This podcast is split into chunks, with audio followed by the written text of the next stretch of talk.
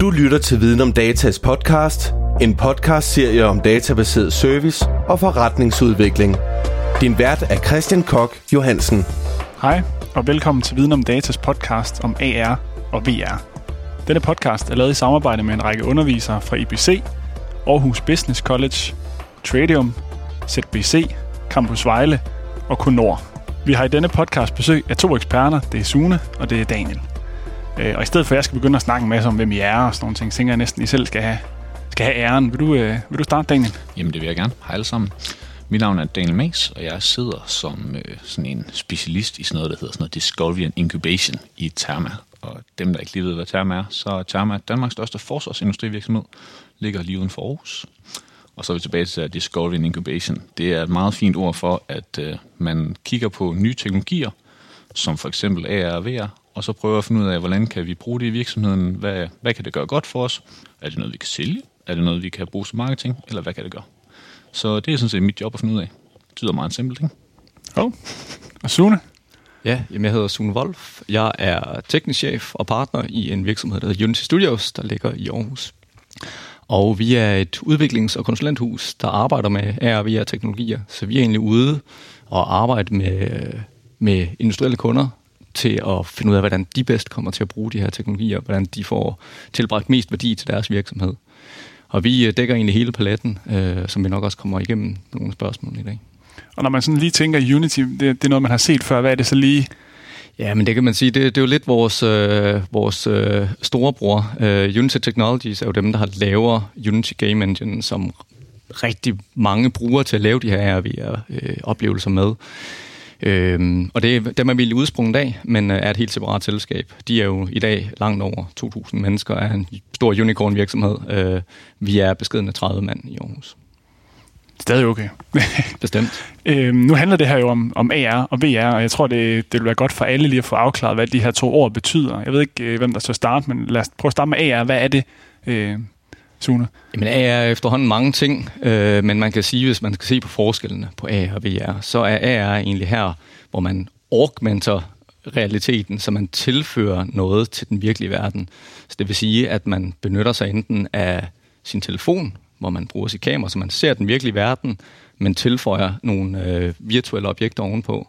Eller man bruger nogle af de her øh, AR-briller, som for eksempel Microsoft HoloLens, så man kan tage den på og egentlig øh, ser ud igennem den med en, med en gennemsigtig skærm, men man kan så få tilføjet virtuelle objekter øh, til den virkelige verden.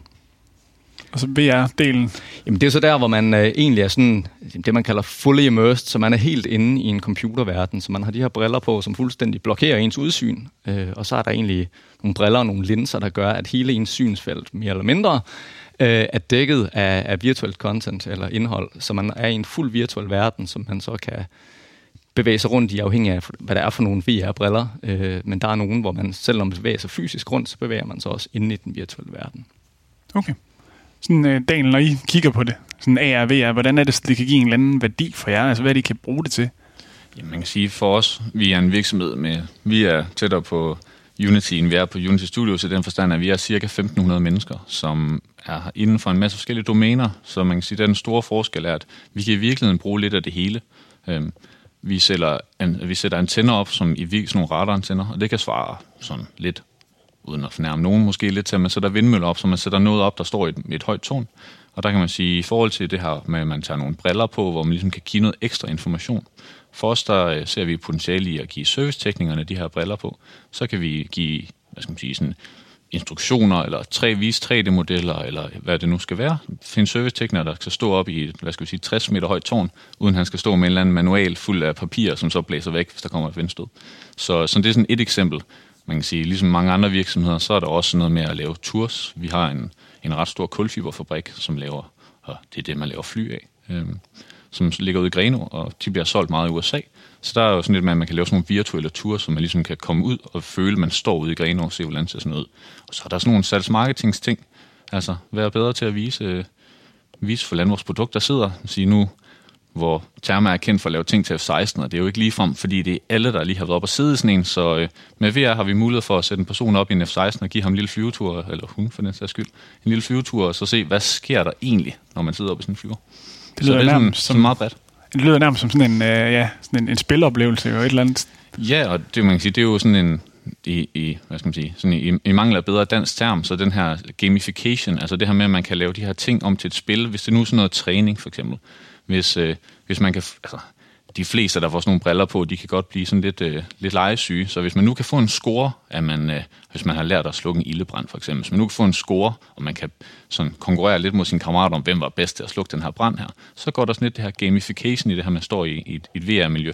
Og så, øh, så lærer folk lidt bedre, og det står måske lidt bedre fast. Så, øh, så det er lidt spil, Ja, okay. men også lidt seriøst. Sådan, Sune, hvis I sådan tænker på de kunder, der kommer til jer og sådan nogle ting, altså, hvad, når I har lavet et eller andet produkt for dem, noget, noget VR, noget AR, og hjulpet med dem, hvad, hvad siger kunderne i den anden, eller brugerne i den anden ende? Hvad er det, de sådan får af oplevelser? Nu fortæller Daniel ligesom, at man kan prøve nogle ting, men hvad er det, hvordan bliver det taget imod? Øh, Jamen, det er jo meget forskelligt også, hvad det er for nogle kunder, vi egentlig arbejder med, fordi at nogle af dem, der er det jo egentlig til kunderne selv. Så der er mange virksomheder, der bruger det, som, som Daniel også siger, øh, inde i et VR-miljø og øh, til træning og oplæring af produktionsmedarbejdere for eksempel. Vi arbejder rigtig sammen, meget sammen med en virksomhed som Grundfos, hvor vi har lavet rigtig meget VR-baseret træning. Øhm, så der udvikler vi det direkte til dem, der egentlig skal bruge det. Øhm, så de er også med i hele processen, hvilket er meget vigtigt, hvis de skal tage imod det og, øh, og bruge det, at de skal kunne se en værdi i at kunne bruge de her teknologier. For det skulle netop gerne være mere end et spil. Øh, der er nogle rigtig effektive ting ved, at det er sådan, at der er spilelementer i, til at få folk engageret og blive ved med at synes, det er sjovt. Øh, men det skal netop, det skal tilføre noget værdi, øh, og det skal hjælpe de her folk. Øhm, så jeg vil sige, for det meste, så udvikler vi egentlig direkte til dem, der skal, der skal bruge det, så de egentlig er en integreret del af processen. Jeg husker nu, jeg har været over at høre dig til sådan noget Aarhus Tech Talk, hvor du fortalte om øh, en, en, en eller anden studentermedhjælper, der skulle ind og prøve. Kan du fortælle den der historie om, hvordan at Grundfos havde prøvet at teste nogle ting, og fik en til at komme ind og prøve noget? Ja, Øhm, Jamen, det var egentlig den allerførste træningsapplikation, vi lavede til Grundfos tilbage i 2016. Øhm, som var sådan en, øh, det var en proces, det var et, et, et sådan stort presseværktøj, der skulle ind i sådan en stor hydraulisk presse, der engang imellem skulle adskilles og renses, og så samles igen. Og det var sådan en rimelig kompleks proces, øh, og de kunne egentlig kun træne i det her og lære nye folk op i det, når, når linjen alligevel var nede, og det ikke skulle bruges, det her værktøj. Så det var egentlig sådan en træningsproces, der tog rigtig lang tid. Øh, det tog minimum 6 uger, og helt op til 6 måneder. Der snakkede med en, der efter 10 måneders oplæring stadig ikke følte sig klar til at gøre det selv, uden, øh, uden øh, en, en mester ligesom til at hjælpe ham. Så det var det, vi prøvede at udfordre og se, om vi kunne gøre mere effektivt. Og ved at lave en, en virtuel replika inde i, i VR, hvor man kunne få lov til at prøve det her igen og igen og igen, så, så var det jo ligesom vores påstand, at det kunne, det kunne virkelig nedbringe den her træningstid. Og så for at teste det, så øh, Grundfos tog kontakt med et vikarbyrå og fik en, en ung vikar ind på 20 år. Han har aldrig været på Grundfos før, så han kendte naturligt heller ikke de her maskiner. Og han øh, fik så lov til at træne i VR i en 3-4 dages tid. Faktisk på fjerde dagen sagde han, at han ikke rigtig gad mere, for nu kunne han det altså. Øh, og så på femte dagen var han op og blev eksamineret af øh, den erfarne Erik, som ellers er ham, der står og, øh, og øh, normalt lærer de her folk op, og bestod på lige punkt med, med alle dem, der har gennemgået en normal mesterlæreroplæring.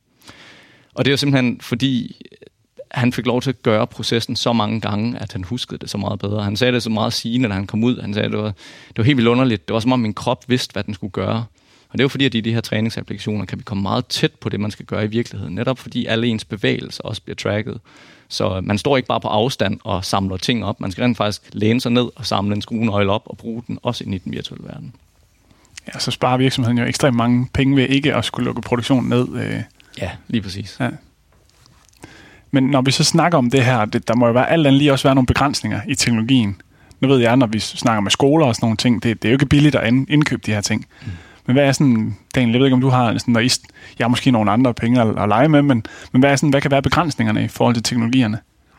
Jeg kan sige, jeg sidder i den situation, at øh, i modsætning til Sune, så laver jeg ikke noget, der skal sælges. Øh, vi, øh, I min, den gruppe, jeg repræsenterer, der laver vi sådan nogle, det der på godt moderne dansk, hvad hedder proof of concepts. Altså vi skal prøve at finde ud af, hvordan kan vi gøre det her, og hvordan kan vi få det op at køre.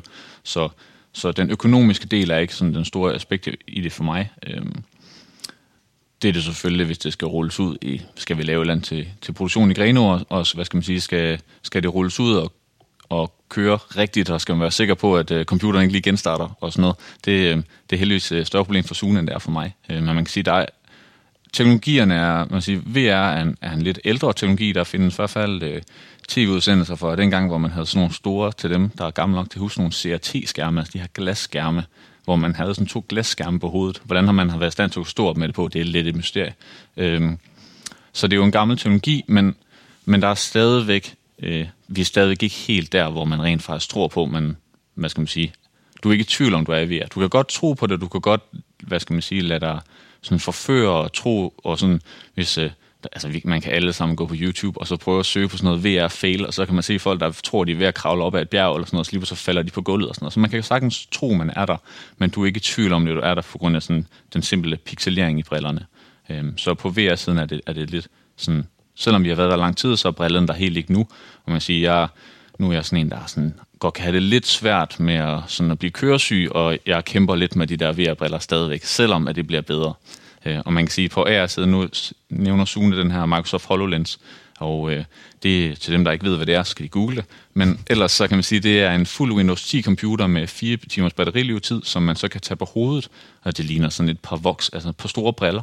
Øhm, og i og med, at du skal kunne have det på hovedet, og det ikke må blive for varmt og sådan noget, så er der en masse sådan teknisk omkring, hvor meget, hvor meget kan man vise på de her skærme, og de her skærme, det er ikke sådan, at når man tager dem på, og så kan du se sådan dit hvad er den danske udgave af Field of View, Sune? Hele ens synsfelt bliver ja. ikke dækket af virtuelt content, så Nej. der er sådan nogle små vinduer, man kigger ud igennem, så at sige, hvor, hvor man kan rendere noget virtuelt ovenpå. Så der er sådan et, der er nogle tekniske udfordringer, og så er der også sådan helt, nu kommer jeg fra den her verden med militæret, og sige sådan, at det her med, at man står på en messe foran en eller anden general med stjerner på skuldrene, og så siger, at nu skal du have den her plastikbrille på, som ligner et eller andet futuristisk, og vi skal nok lade være at tage for mange billeder af dig. Øh, det kan også godt være meget distancerende for folk fordi man netop i VR kommer ind i sin egen lille verden, øh, og det er, det er en udfordring, man skal tage hånd om.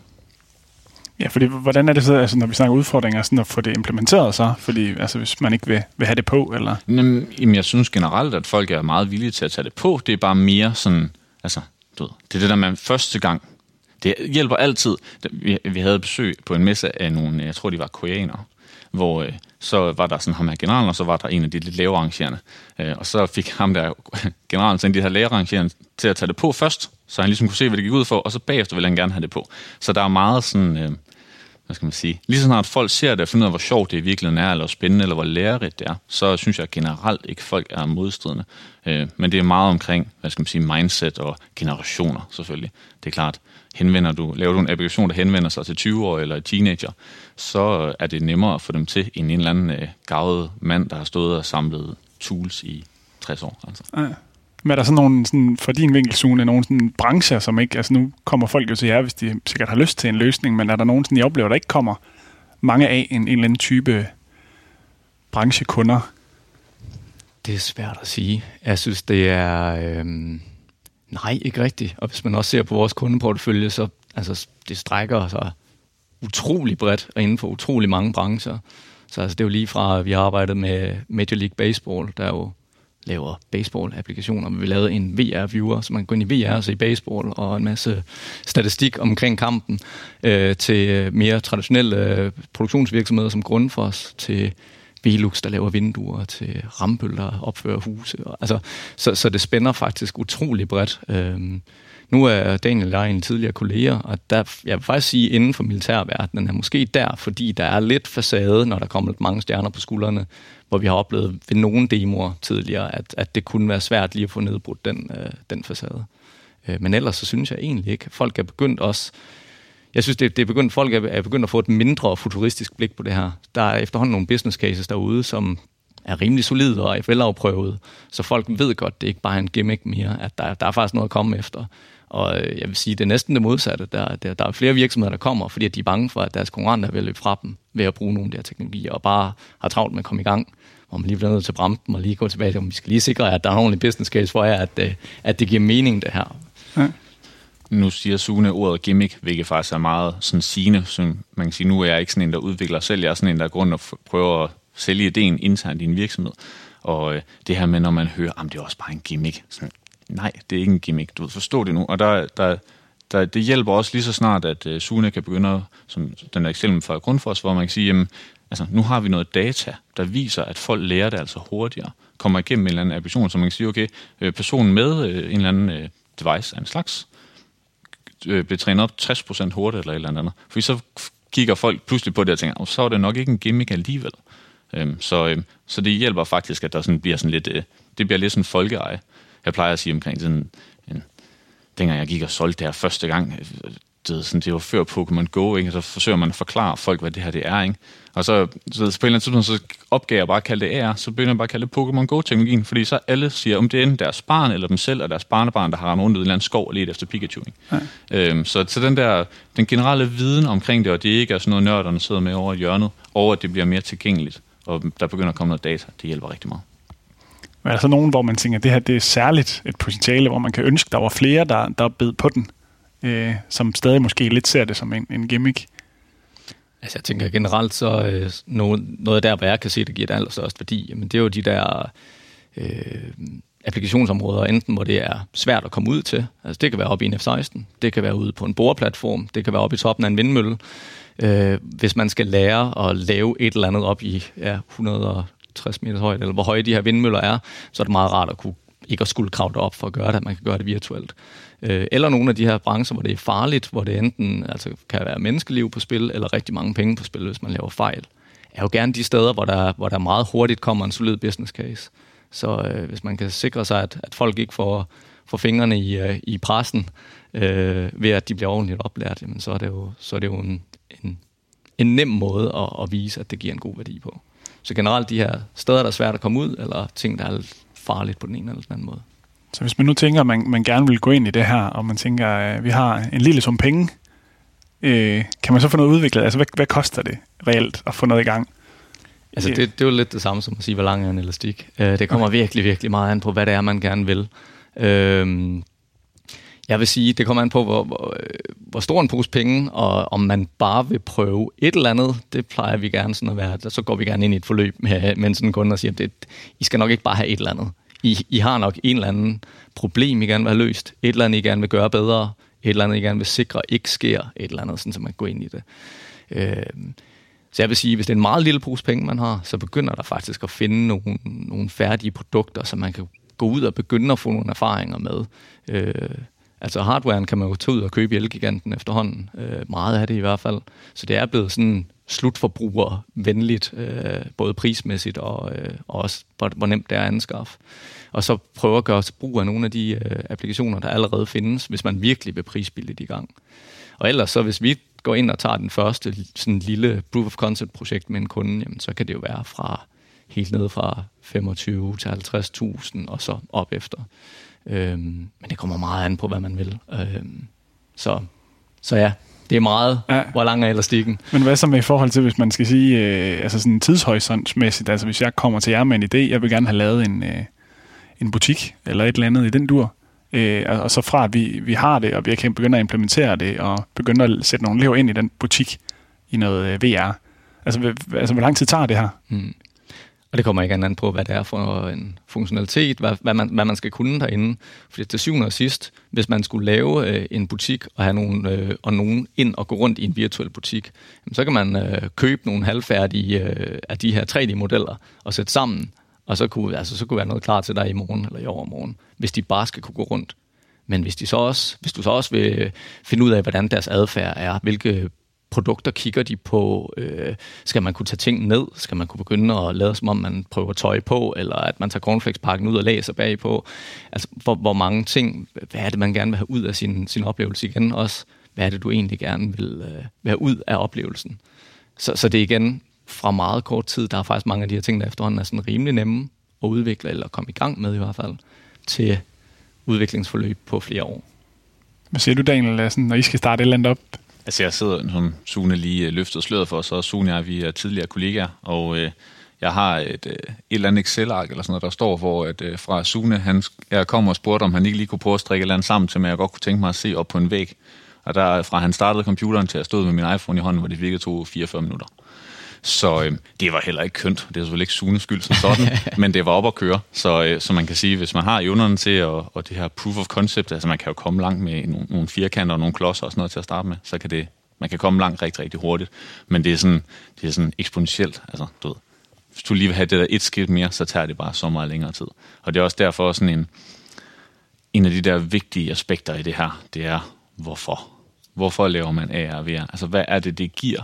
Fordi det er øh, sådan, man kan hurtigt komme i den der situation med, at man gerne vil lave AR og VR, fordi der er en eller anden af en chef, der har sagt, at det, det skal vi. Øh, og så kan man hurtigt øh, ligesom forkøbe sig i den forstand, at man kan lave en masse ting, hvor man, altså, det er sådan lidt den her, som jeg historie jeg ikke rigtig ved om er sand, men den er med om, øh, at, øh, hvad hedder det, amerikanerne vil gerne have en kuglepind til månen, ikke? Altså derfor så skal de jo finde en speciel kuglepind, hvor tyngdekraften ikke rigtig skal hyve og sådan noget, og roserne tog bare en blyant, ikke? Altså hvis, hvis man har brug for at kunne sidde og se noget på en iPad, så er det ikke det samme. Altså så kan det jo langt til vej måske være det, som... Øh, altså så skal du måske ikke lave det i VR. Men omvendt, hvis det er en rigtig god VR-case, så, øh, så kan det være pengene værd. Så, øh, så den, det, jeg ved godt, det er det, du ikke vil høre. Men. Ja, det er fint, det er fint. øh, men hvis man nu sådan er som detailhandel øh, tænker, nu går vi ind i det her, øh, altså hvad, hvad vil kræve for nogle tiltag? Hvad kan man sådan sætte gang i? Øhm. Altså jeg tænker jo, en af de ting, som jeg, er det ikke jeg, Coop, at de ikke har lavet sådan noget VR, hvor man kunne, nej, hvad hedder det, i forhold til sådan den her med sådan den her øh, opbygning af butikken, ikke? det der med, om den her klassiske, det første, du bliver mødt af, det er slikket, og det sidste, du møder, når du går ud i butikken, det er sjovt nok stadig slikket. Øh, sådan en placering af det. Øh, og igen Coop, der har begyndt at lave sådan, så du ikke skal stå i kassen længere, fordi nu kan du købe tingene på din telefon, for du skal scanne en QR-kode. Altså, og man kan sige, hvis man render om i sin telefon lige var at scanne en QR-kode, så den QR-kode, den kunne jo være andet end det, du betaler med. Den kunne jo også vise, hvad ved jeg, næringsindhold på de her, det her produkt, eller alle mulige andre former for informationer, eller man kunne, øh, når man så scanner QR-koden, så kommer der lige, hey, den her ret kunne det her indgå i, eller ligesom man har købt noget på en hjemmeside, så øh, dem, der har købt det her, har også købt det her, så det kunne man få ind i sin, sin AR-verden. Så der er jo, altså, der er jo millioner i det Hvis man laver en AR øh, eller VR-app til detailhandlen, vil det så være nemt for forbrugeren at, at bruge det, eller vil det kræve en eller anden form for, for oplæring? Altså målet må altid være, at tingene skal være så intuitive, at man kan finde ud af det ud af boksen. Jeg tror, at sådan tiden, hvor manualer er noget, du et must for, du kommer i gang, altså det er passé. Det kommer til din smartphone. Man kan se selv øh, små børn, der kan finde ud af at stå og zoome på en iPad. Altså det, det skal være intuitivt, og det er et must. Helt sikkert. Der er jeg helt enig. at Det, det bliver nødt til, og det er også der, man ser, hvor, hvor de sådan relativt succesfulde apps gør det rigtig godt. Altså med, med IKEA Place, som er den her AR-app, hvor du kan placere møbler i dit hus. Jamen, det er så intuitivt. Der er ikke, altså man skal nok være øh, digital analfabet, hvis man ikke kan finde ud af, hvordan den applikation virker. Og det er et must. Altså det skal være noget, der er, er, er simpelt at bruge, netop så, så, så det ikke er en barriere. Der kan man så sige lige præcis den der IKEA, der, der, der til at starte med, det er jo lidt sjovt, når man nu går op i det, for så henter man jo samtlige af de der opdateringer, der bliver sendt ud, og prøver at finde ud af, hvad er det, de har opdateret. Og rent faktisk en af dem, der trykker læs mere, for at læse, hvad det er, de har opdateret. Ja, sådan en er jeg åbenbart. øhm, og der, øh, der er rigtig meget af det, er fun- altså det er ikke så meget funktionalitet, det er forbedring af, øh, at øh, tingene står fast og ikke flyver rundt i rummet i tilfælde af AR, og så ellers bare sådan brugervenlighed, du ved. Til at starte med, der viste de sådan en eller anden, øh, der stod der bare sådan på, på skærmen, kig rundt, og så holdt folk telefonen stille og kigge rundt med ansigtet. Ikke? Øh, og nu laver de om til sådan en lille animation, der viser, hvordan man skal flytte telefonen, og man, de viser nogle, de har tidligere, jeg ved ikke, om de gør mere i hvert fald, men de viser sådan nogle punkter, hvor man kan se sådan en progress bar, eller sådan en, du, ved, du er kommet så langt med at scanne dit rum, eller hvad det nu er. Så, øh, så det er sådan, det er det der intuitivitet, eller det ved jeg ikke engang med et ord, men det er det, er det som er meget, meget stort øh, fokus. Fordi man kan godt tænke som forbruger, at man gerne vil have flere produkter på, men man kan jo egentlig godt, når du siger det på den måde, se det fra IKEAs side, at man jo egentlig gerne vil have det til her at fungere exceptionelt godt, og så kan man lægge alle produkter ind, når det bare spiller. Det er jo ja, meget logisk. Ja, helt sikkert. Helt sikkert. Jo, men man er også nødt til at starte et sted, ikke? Altså, hvis det er en detailhandel, så tænker jeg, at altså, produktkatalogen har en vis tykkelse nu om dagen, og jeg tænker, at øh, for eksempel IKEA, altså det der den, i gamle dage, hvor man fik Ikeas øh, telefonbog af et produkt. Ikke? Hvis de havde gået ud med en applikation, hvor som skulle indeholde alle møbler fra dag 1 af, så var de jo aldrig nogensinde blevet færdige. Og så må man jo sige, at vi starter med det, der skal være i en sofa, eller i sofa, øh, hvad hedder det, undskyld, i stuen, øh, og så, øh, så starter vi den derfra, og så kan vi bevæge os ud i køkkenet bagefter. Så det er også lidt mere ligesom at, at, at sådan indsnævre lidt for at finde ud af, hvordan det, er, det her det virker, og hvordan bruger folk det. Det er jo sådan den klassiske inden for software, så altså man kan jo sidde og have en, øh, en rigtig god idé om, hvordan det her det skal bruges, som man har selv tænkt ud, og så giver man til den første person, og så gør det bare noget helt andet. Og så sidder man og tænker, nej, det er ikke det, du skal. Og så kan man så gå tilbage og lidt slukke øder til sin udvikler, og så lægge det på og sige, nej, det virker ikke. skal ved siden af målet. Ja. Altså, der er jo ingen tvivl om, altså selvfølgelig er det vigtigt at kunne præsentere noget ordentligt for, for at tjekke, at, at, at hele devisen virker, at det virker. Man kan få folk til at se, at det er sjovt at sætte lænestolen over i hjørnet. Det er jo langt vigtigere, end at have noget, der ikke rigtig virker, som folk ikke finder ud at bruge, men til gengæld har du hele dit produktkatalog. Så, øh, så det er jo sådan lidt det også, som Daniel har sagt tidligere, lave den her proof of concept, bevise dit koncept. Så konceptet er, at slutforbrugeren skal kunne placere dine produkter i deres eget hjem. Men hvis det er konceptet, så behøver du ikke have hele dit produktkatalog, før du kan komme i gang med det. Det nok være en fordel ikke at have det, faktisk. Lave det mere begrænset. Finde ud af, hvad, hvad virker, hvad virker ikke. Men, men hvis man så tænker, altså fra idé til så at kunne udvikle det, nu, nu snakker vi lidt om, at de kunne lave noget på x minutter. Øh, kan en elev lære det? Kan en elev selv øh, relativt simpelt komme i gang med det her og prøve at bygge noget selv? Ja, altså det gode ved det, det er jo, at som sagt, hardwaren er overskuelig, hvis man, øh, altså man kan lave meget bare med den telefon, man nok alligevel løber rundt med i lommen. Øh, selve de udviklingsmiljøer, så de programmer, man sidder og skriver de her, laver de her applikationer i, øh, Unity, som vi bruger, som jeg tror de fleste bruger, øh, der findes en gratis version, så, så man som studerende bare kan hente og komme i gang. Der findes diverse øh, tutorials og halvfærdige projekter, man kan tage og arbejde videre med. Så ja, det er faktisk ret nemt at komme i gang øh, og begynde at danne nogle erfaringer med det. Og det bliver kun nemmere og nemmere og nemmere og nemmere. Ja, lige præcis. Altså, hvis man kigger tre år tilbage, der skulle der alligevel lidt kode øh, til at sådan få selv bare lidt til at virke, og nu, øh, nu, nu uden at sådan forklejne noget, så altså, man kan komme lidt langt med sådan en gang uh, track and drop. Så, så hvad med fremtiden? Hvordan øh, tror I, den er? Altså, nu kommer vi lige til at snakke om, vi, vi spiser frokost eller aftenmad sammen nu her. Du har kommet med den, de nyeste Quest, du lige har fået, Oculus Quest i dag, øh, som er et nyt skud på stammen. Ja. Altså, hvordan, hvad, hvad er det, der bliver ved med at komme? Der bliver ved med at komme nye ting, og, der bliver, og priserne bliver lavere. Altså, hvad, hvad er det, vi ser? Altså, vi kommer til at se en generel trend i, at alting bliver mere sådan, ja, sådan det, der hedder standalone. Nu her er der nok mange, der ser VR som de her briller med den her lange ledning i, hen til en eller anden stor gamer-computer til at kunne trække det. Øh, nu den brille, jeg havde med i dag, som vi lige har fået ind ad døren her i eftermiddags faktisk, der, der er det hele, batteri og computer, det hele er i brillen, så man har ikke brug for noget eksternt. Man har ikke engang brug for nogle sensorer, der holder styr på, hvor man er henne. Øhm, og de vil blive lettere at holde batteri længere tid og blive, få mere processorkraft, så de kan trække en højere opløsning, som Daniel også var inde på, så vi kan få det her endnu mere livagtige billede inden i den virtuelle verden. Øh, og ja, så vil prisen komme ned. Det er allerede kommet voldsomt ned. Øh, altså nu, de, de kostede 400 dollars, dem jeg havde med i dag. Øh, det er jo nærmest bare en brøkdel af, hvad man før skulle afsted med, før man havde købt øh, setup'et med sensorer og computer og det hele. Og så det er den vej, det vil, øh, det vil gå til den ene side. Så begynder vi også at se nogen, der virkelig satser på high-end, altså som virkelig vil øh, de påstår, at det er en øh, opløsning på, øh, med samme opløsning, som øjet kan opfange, så man simpelthen ikke kan se de enkelte pixels. Øhm, de er også voldsomt dyre, de her briller, og de er lige begyndt at komme ud i en eller anden beta-version. Men jeg tror også, at der er nogen, der også vil gå den vej, hvor det stadigvæk kommer til at kræve en stor computer. Men det vil være i en årrække, fordi det vil helt klart gå mere og mere mod, at det vil være en naturlig del af vores hverdag. Så øh, altså allerede nu her, hvis man skal købe nye møbler fra IKEA, jamen så kan du med AR-teknologi i deres app placere dem i dit hjem, så du kan se, om du kan lide sofaen, om den er for stor eller for lille eller for lyserød. Øhm, på samme måde vil man begynde at bruge de her teknologier. Vi har også set efterhånden, at man kan stikke sin fod op, og så kan man få forvist skoen på sin fod, så man kan vælge den rigtige farve, og med, med realtidstracking, så det, så det ser fornuftigt ud, så, man, så det ligner, at man egentlig har stukket foden i en sko. Så det vil blive sådan en mere indlejret og integreret del af vores hverdag, så det vil blive mindre og mere tilgængelige devices, som vi lige så stille ikke tænker over, at vi har på, hvis vi lige kigger lidt længere ud i fremtiden. Ja. Her snakker ikke vi de næste 12-18 måneder, men lidt længere ud i fremtiden, ja. så vil det være jamen, indbygget i de briller, man alligevel har på. Øhm.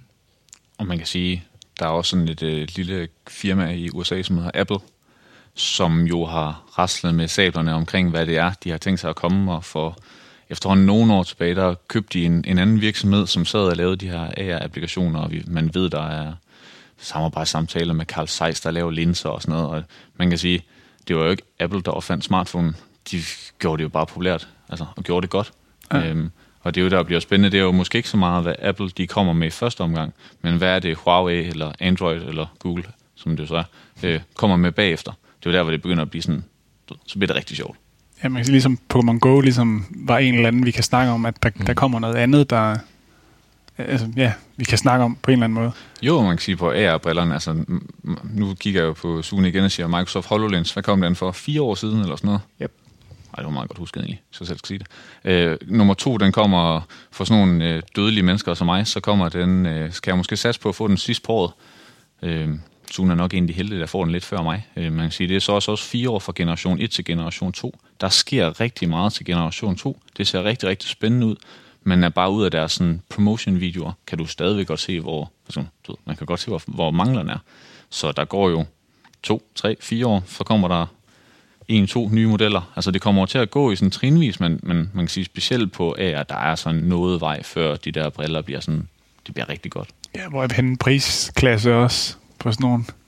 Altså, ja, jamen, der, der, og de findes jo i alle prisklasser, men ja. altså HoloLens 2 kommer til at koste 3.500 US dollars. Okay. Øhm, I forhold til, okay. Ja, i forhold til de 400 for et helt sæt nye VR. Ja, lige præcis. Så. Så, men, men som Daniel siger, altså det er alle, det der ligesom giver en en stor tro på, at det her der teknologier, der er der for at blive, altså det er alle tech-giganterne er derinde. Microsoft, som sagt, de er ikke engang, at de, nu har de vist deres HoloLens 2. Vi er nogle heldige udviklere, der forhåbentlig snart får fingrene i den. Øh, men vi ved, de arbejder allerede på HoloLens 3. Selvfølgelig gør de det. Så netop for at kunne komme ud med noget, det næste teknologispring om to til tre år.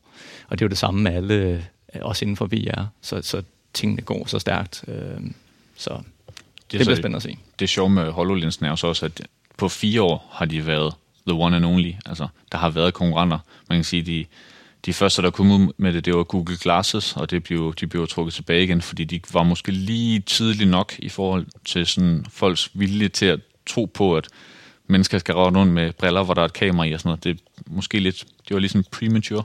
Øhm, HoloLensen har ligget i fire år som nummer et. Der har været firmaer, som Google har kastet milliarder af kroner efter. Og din, det, er bare ikke, det er bare ikke, det flytter ikke noget. Det har ikke flyttet noget. Så, øh, så Microsoft, vi venter på Microsoft, de kommer til at sætte trenden. Så har alle, eller mange har jo et, et Apple Watch, så det er jo heller ikke helt unaturligt, nej, at de stepper op med et eller andet. Nej, og man kan sige, det er jo, altså, det er jo sådan en, vi fået på arbejde, der fik vi på et tidspunkt besøg af en eller anden øh, sådan en fremtidsforsker fyr, som sagde, at i 2024, der forestillede han sig, at øh, de her teknologier, det sad altså i sådan en, øh, en kontaktlinse, ikke? Øh, og som han så sagde sådan lidt med et smil, så kan man jo, altså, bliver du så i tvivl om, om der rent faktisk står nogen over for dig, eller det, altså, der, som Sune siger, det er sådan lige øh, pixel kvaliteten, og som kvaliteten generelt skal jo lige lidt op, men altså, det, det sætter jo nye, altså, det bliver sådan noget øh, Minority Report, eller hvad alle de her tidligere sci-fi film, de hedder, altså, det, det, det kommer nu, det går bare lidt langsommere. End, ja, man kan sige, at biler har fået head-up displays, men hvis du kan få en linse på, som kan fortælle det samme, de to, hvis de spiller sammen, jamen... Mm. Ja, det, præcis. Ja. Og Apple Watch, altså jeg ved ikke, hvis man kigger... Altså, dengang Apple Watch kom ud, der tror jeg, der var mange, der var relativt skeptiske, om der er nogen, der gider rende rundt med sådan et relativt stort ur, og hvis du taber det, så går det i stykker og alt muligt andet. Ikke? Altså dengang man fik sin Nokia 3310, der øh, var det jo sådan en, en feature, at du kunne kaste ned i gulvet, og så gik den lidt i stykker, øh, men du kunne samle den igen. Ikke? Altså nu, hvis du har en, øh, et Apple-device i form af, eller det er jo en af alle smartphones, den skyld, der, hvis det klinger, så skal du ikke tabe den fra en høj højde, før det går i stykker.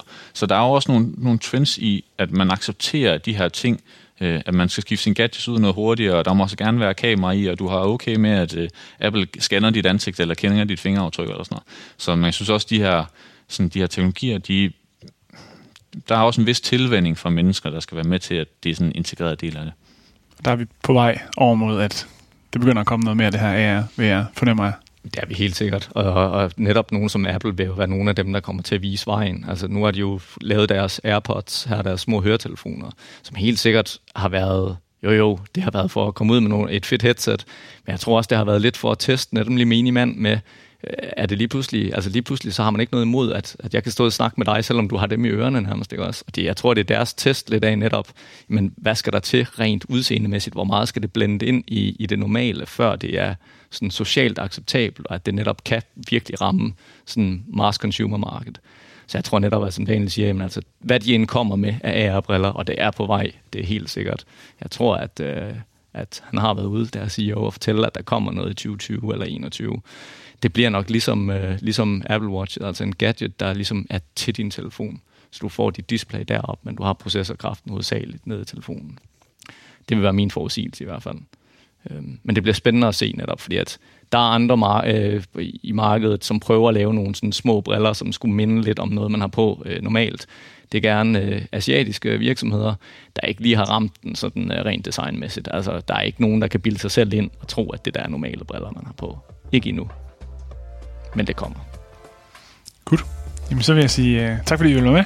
Det var uh, tak, stor fornøjelse. Du har lyttet til Viden om Datas podcast, en podcast-serie om databaseret service og forretningsudvikling. Find mere relevant indhold på videncenterportalen.dk eller følg os på de sociale medier.